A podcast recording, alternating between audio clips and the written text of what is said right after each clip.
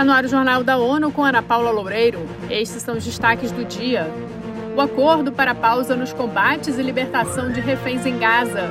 ONU condena lançamento de satélite militar pela Coreia do Norte. Resolução da ONU pede trégua olímpica para os Jogos de Paris 2024.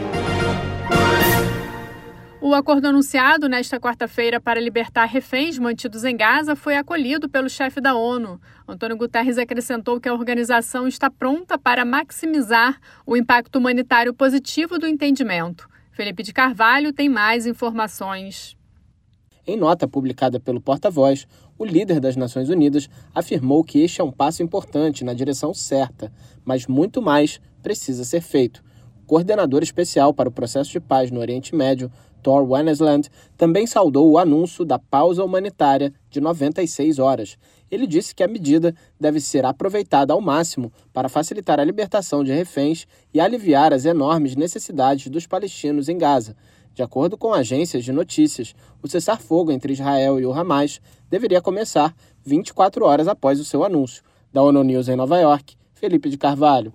A ONU estima que pelo menos 1.200 pessoas morreram no sul de Israel desde os ataques do Hamas de 7 de outubro. Cerca de 240 foram feitas reféns. Mais de 14 mil pessoas foram mortas em Gaza desde o início das ações retaliatórias israelenses, entre elas 180 funcionários das Nações Unidas.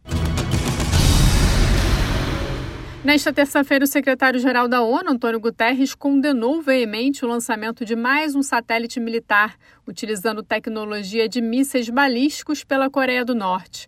Os detalhes com Mayra Lopes. O líder das Nações Unidas afirma que qualquer lançamento pela Coreia do Norte utilizando essa metodologia é contrária às resoluções do Conselho de Segurança. Guterres reiterou seu apelo ao país pelo cumprimento integral de suas obrigações internacionais, conforme indicado pelos textos. Antônio Guterres também pede o retorno do diálogo sem condições prévias para alcançar o objetivo de uma paz sustentável e a desnuclearização completa e verificável da Península Coreana.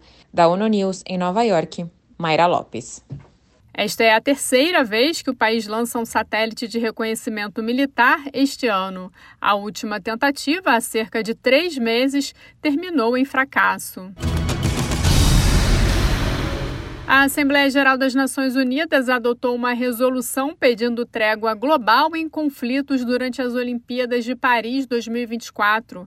Votado pela 16ª vez na história do órgão, o documento passou nesta terça-feira com 118 votos favoráveis e duas abstenções, da Síria e da Rússia.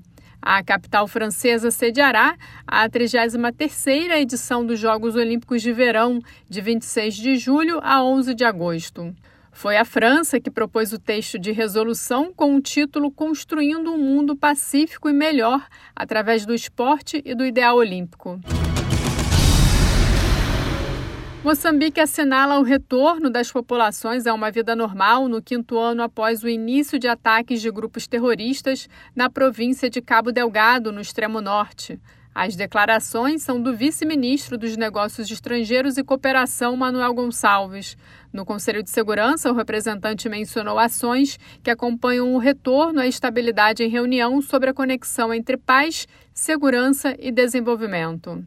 Falando ao ONU News, após discursar no órgão, Manuel Gonçalves disse haver investimentos em níveis local e central que acompanham o retorno da população. Uma das principais metas é evitar que jovens integrem grupos terroristas.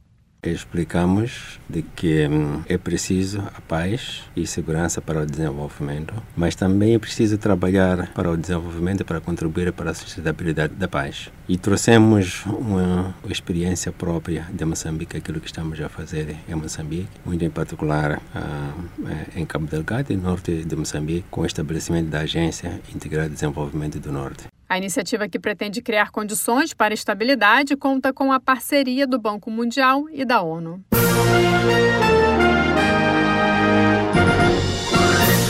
Este foi o Jornal da ONU. Mais informações na nossa página news.n.org/pt e nas nossas redes sociais. Siga a gente no Twitter, arroba ONU News.